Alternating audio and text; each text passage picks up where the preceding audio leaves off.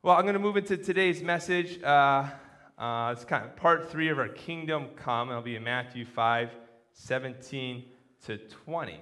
And so we've been looking at uh, what's referred to as the Sermon on the Mount. Uh, Jesus is sharing on a mountain to his disciples and those who are listening. So we learned about the Beatitudes, being blessed in certain things that oftentimes looks different than the things we think of with the word blessed. And Glenn did a great job opening the message in the series then, as well as last week being salt and light in the world. What does that look like?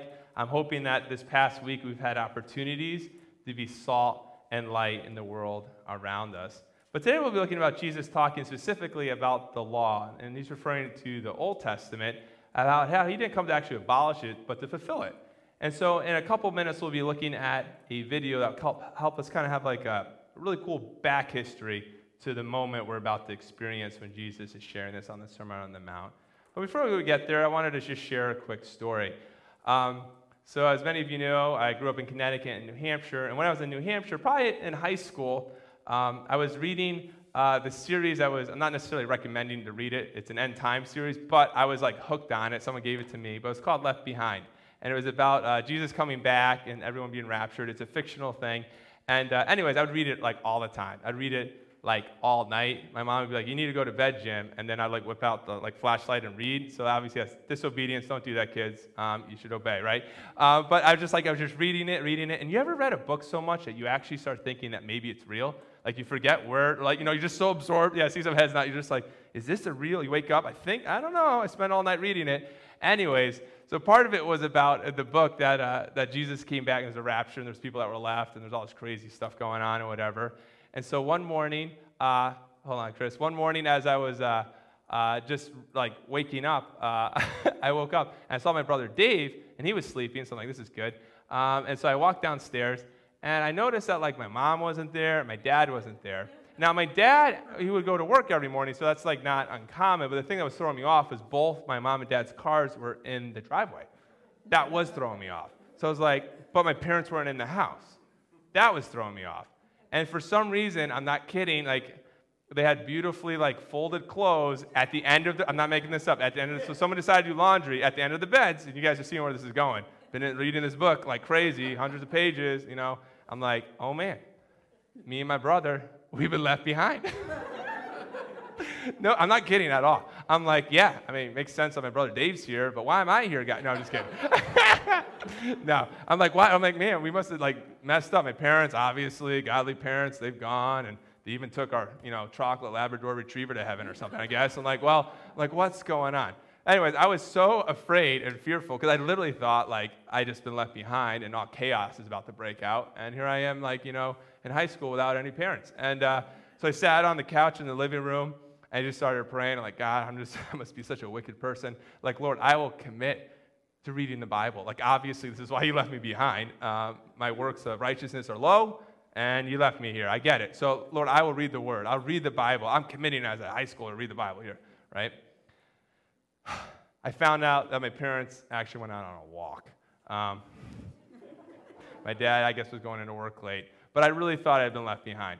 Anyways, that prompted me, out of fear, to read the Bible as a high schooler for six months straight. That's pretty good. Especially if you've got some high schoolers here, that's pretty good. Six months straight, reading the Bible every single day. I started in Genesis. I'm like, I just got to get in the Word, whatever. I'm not going to be left behind again, right? Got to be on top of it this time, you know. Uh, can't be left behind. But it, it, was, it was really out of fear that drove me there. And I was thinking about today's message. We're going to be talking about the law and what that means and obeying and teaching, all that kind of stuff. I felt like the Lord was really wanting to encourage me and to us that the Lord delights in us, right? That we're not orphans. We just sang it this morning, right? We're children of God, amen? And that He desires us to delight in Him and to obey His commandments out of love. Not out of fear. Fear can immediately get a response, right? If you use fear in a relationship, you can get a response. Guilt can do that too. But Jesus isn't looking to see us be guilted into following after Him, right? or to be fearful in a sense of like, even though we're supposed to have a reverent fear for the Lord, but just fear lacking love for Him. He wants us to love Him and to delight in His Word. This morning, as we were praying for this service, uh, someone mentioned that May we, may we just feast, you know, on the Lord together, on God. I'm just like, yeah, let's do that. There's so many things that we try to kind of whet our appetite with, and we hope that they'll satisfy on this planet. But as we know, the Lord has given us eternal longings that no temporal uh, person or even material can fill.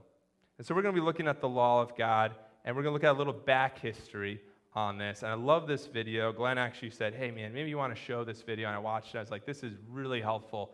You get to see this whole idea of the law, the prophets, the Old Testament. Now, Jesus on the scene, talking about fulfilling of that. What does that really look like in the sense of the whole, you know, kind of history of uh, creation as well as in Scripture? So, at this moment, I believe we'll be able to watch a video that will teach us about more about the law in the context that Jesus is in by the Bible Project. So, let's check that out together.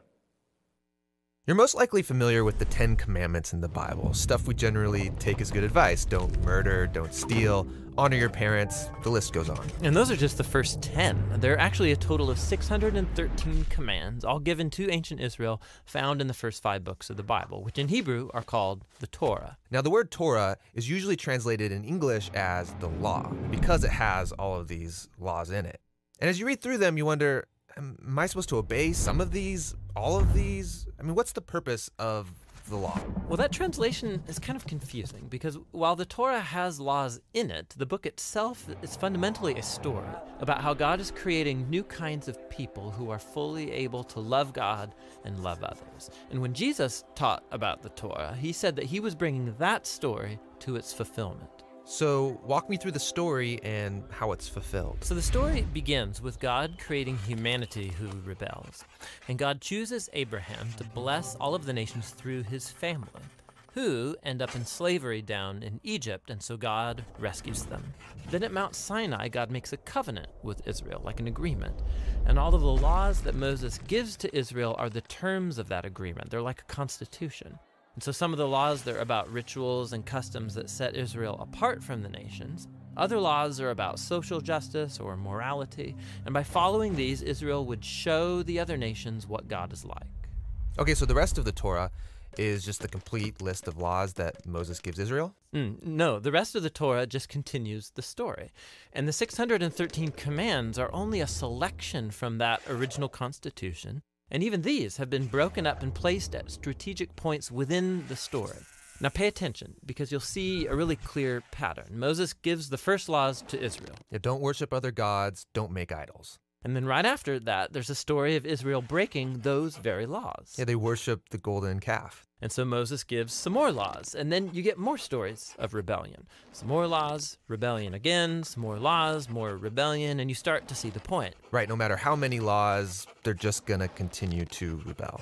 So, at the conclusion of the Torah's story, Moses gives this final speech to Israel as they prepare to go into their new home. And he tells them, You guys, I know that you're not going to follow all of God's laws. You've proven to me that you're incapable. And Moses says the problem is that their hearts are hard and that they're going to need new, transformed hearts if they're ever going to truly follow God's law. And he was right. I mean, the story goes on to recount Israel's total failure. They go into the land, they break all the laws. Right. Now, the next section of books in the Jewish tradition are the 15 books of the prophets, and they reflect back on the story. For example, Ezekiel, he said that if Israel was ever going to obey the law, God's Spirit would have to transform their hard hearts into soft hearts. And Jeremiah said that's when obedience to God's commands wouldn't feel like a duty, but they would be written deep in their hearts. And Isaiah, he promised a future leader, Israel's Messiah, who will lead all of the people in obedience to the law. Now, in Jewish tradition, all of these books together are called the prophets, even the historical books, because they're continuing the story told from the perspective of the prophets.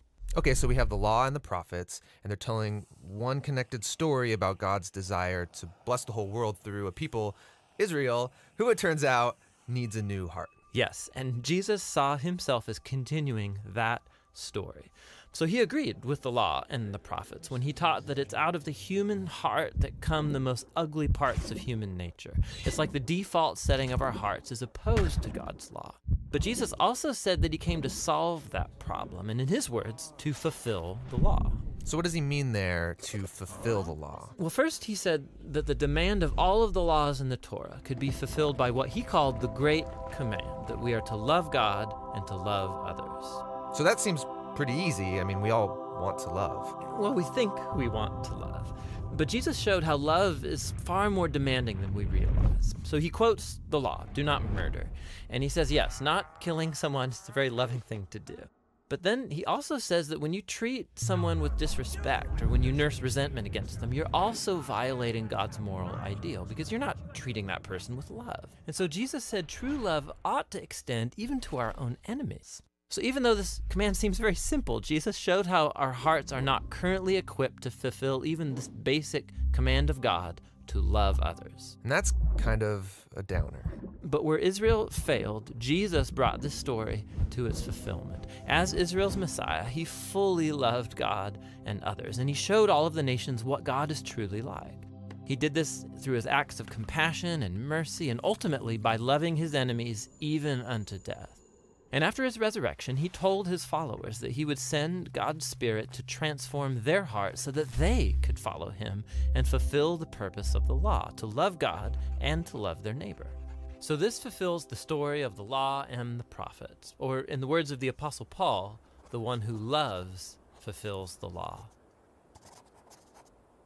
Great, thanks, Digital Missions. Uh, what, a, what a helpful video. I found that super, just summary, because we're going to get there. We're looking at just a couple verses this morning, and then uh, we're going to spend some time in, uh, on our tables and small groups, uh, having time just kind of unpack how does this uh, how does it apply to our life? How can we apply God's word? We want to be both hearers and doers, and we want to understand God's word. But Lord, through your Spirit, through your grace, could we apply it together? And for those online, I do want to make mention that we will also have an option for uh, doing a small group together, which I'll be leading. So if you're available, love to do that in just a couple of moments. But first, let's get to our passage.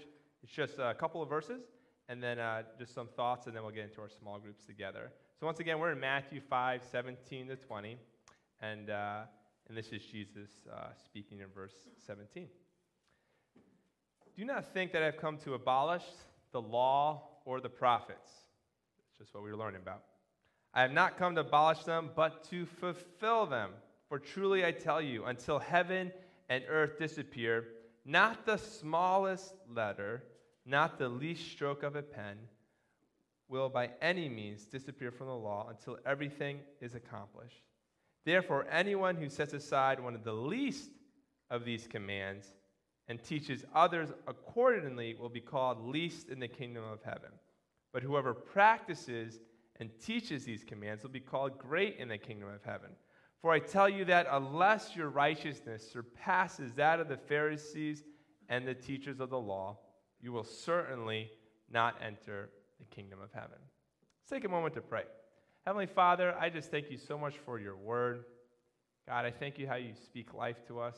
God, this is the best part of our time together, Lord, is when we get to hear scripture earlier and scripture again.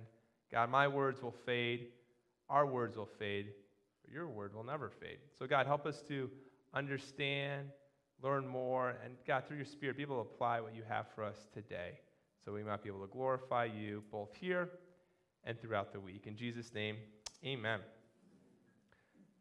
So, with the video background, having the law and the prophets, we have a really good understanding, I think, or basic understanding of what Jesus is referring to. He's not come to abolish it, but to fulfill it. And he talks about that the smallest piece, even the letter, the smallest letter, the smallest piece of the letter will not go away, that Jesus is here to uh, fulfill that.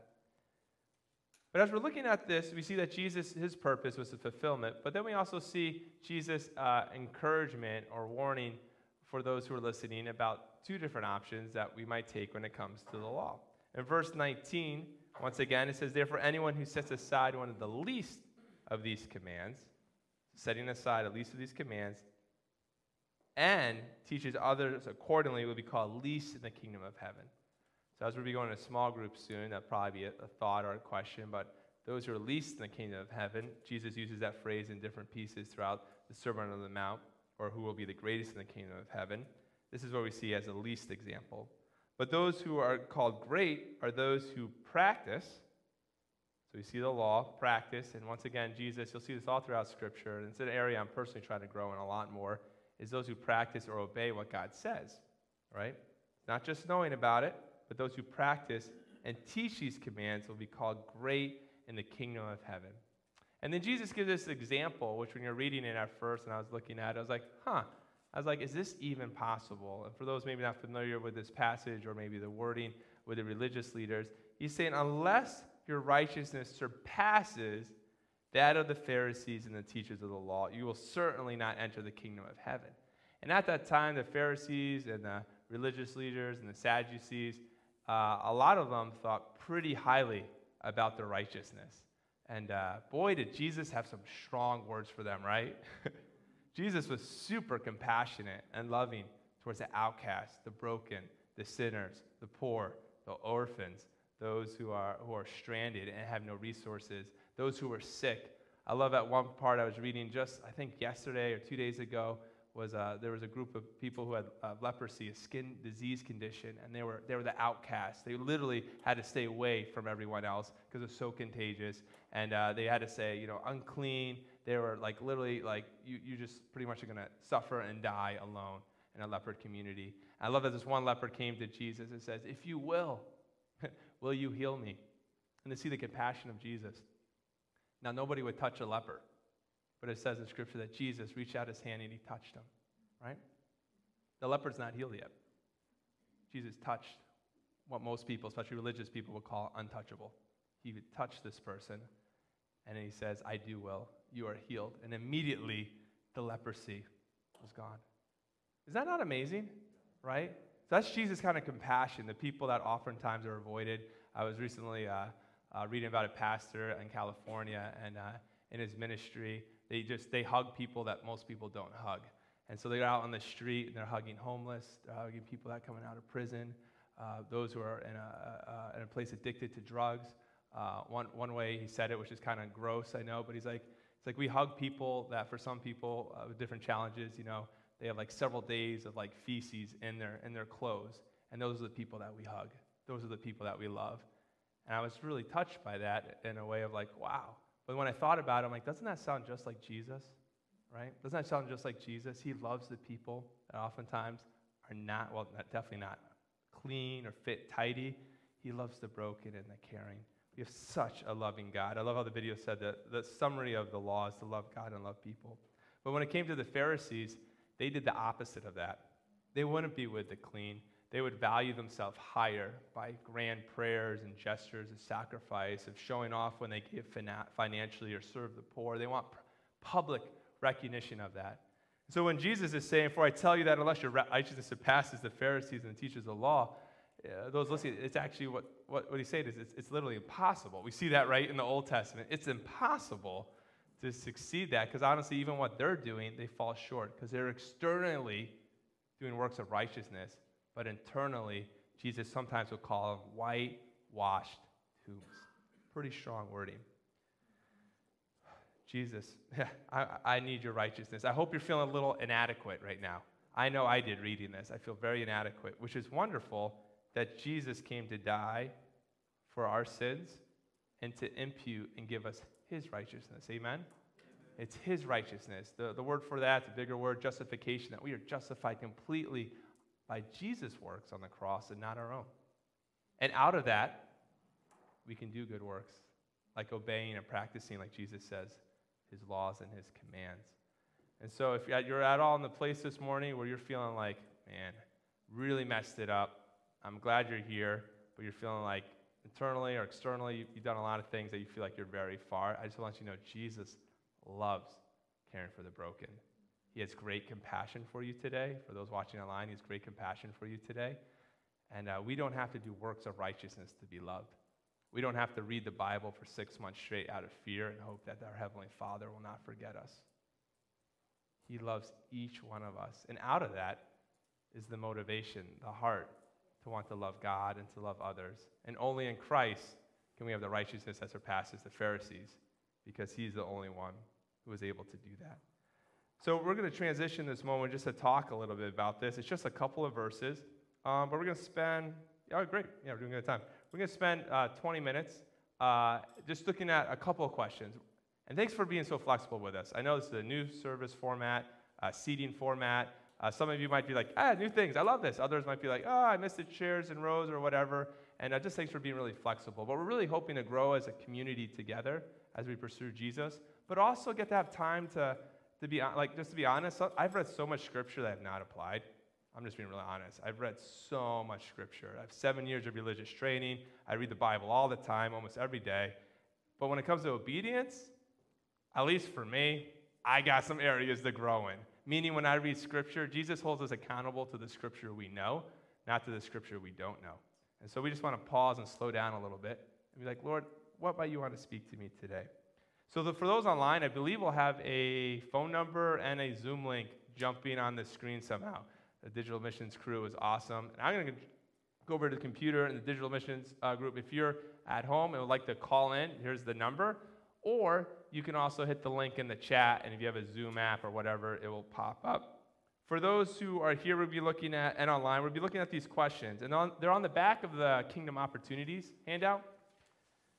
So you'll see here there's an acronym, HOPE. I've mentioned this a couple weeks ago. It's a helpful way just to kind of, you know, might guide you. I use this for my personal quiet time devos. But what we've already done, if we've heard God's word, we've learned a little bit about it through the video. I made a couple observations. But what we're focusing on in our group time together is out of the hope, it's the put into practice piece and then encourage someone. And as I was reading this week, I came across an acronym that might be helpful for some of us. For some of us, we're like, oh yeah, maybe you're, you're way along the journey. You know, you read the Word of God and you seek to apply it, and that's just your, you just go there. And we have seasoned, you know, brothers and sisters of Christ, you're there. But for some of us, you might look at a passage like this or any passage like, well, how do I actually apply it? Well, here's an acronym. I know it's another one called SPECK, which might help you and maybe finding out how can I apply the specific text we're reading today or any text. So I'll just break it down. So the S stands for, is there a sin in this passage to avoid? So as you're looking at this passage, you can think about that. Uh, P, are there any promises or prayers in this passage? So once again, some of these will apply to this passage, some of them won't. Is there an example we could follow? Is there a command to obey?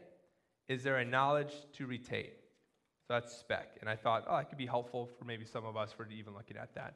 So we're going to spend the next uh, 20 minutes having time at the table. I'm going to go online. Just a reminder, if you're like me and you'd like, a talk, like to talk a lot, just be mindful that maybe talk less. Or Jim, talk less. My wife would be like, Amen. Mm, Lord is working in that church this morning. I see it online. But for some of us, maybe you talk a little bit less, but maybe uh, for, the, for us who talk a lot, let's make space for those who talk less to have something to share. Are you with me? Because we, the idea is like we're a body. It's not just the one person here, it's not the six people on stage. All of us are part of the body of Christ. Amen? All of us, because of Christ, are heirs and co heirs with Jesus. And if Christ is in you, Spirit of God's in you, you have things to edify and build up people in your group with, and vice versa. So I'm encouraging talkers talk less, those who don't talk as much. Boldness and bravery for you uh, to, to talk and to edify one another. So let's take 20 minutes. We're just going to pray and we'll go. God, thank you so much, Lord, for your word. Speak to us, excuse me, through your Holy Spirit now as we study together. In Jesus' name, amen. All right, let's go into our groups for 20 minutes.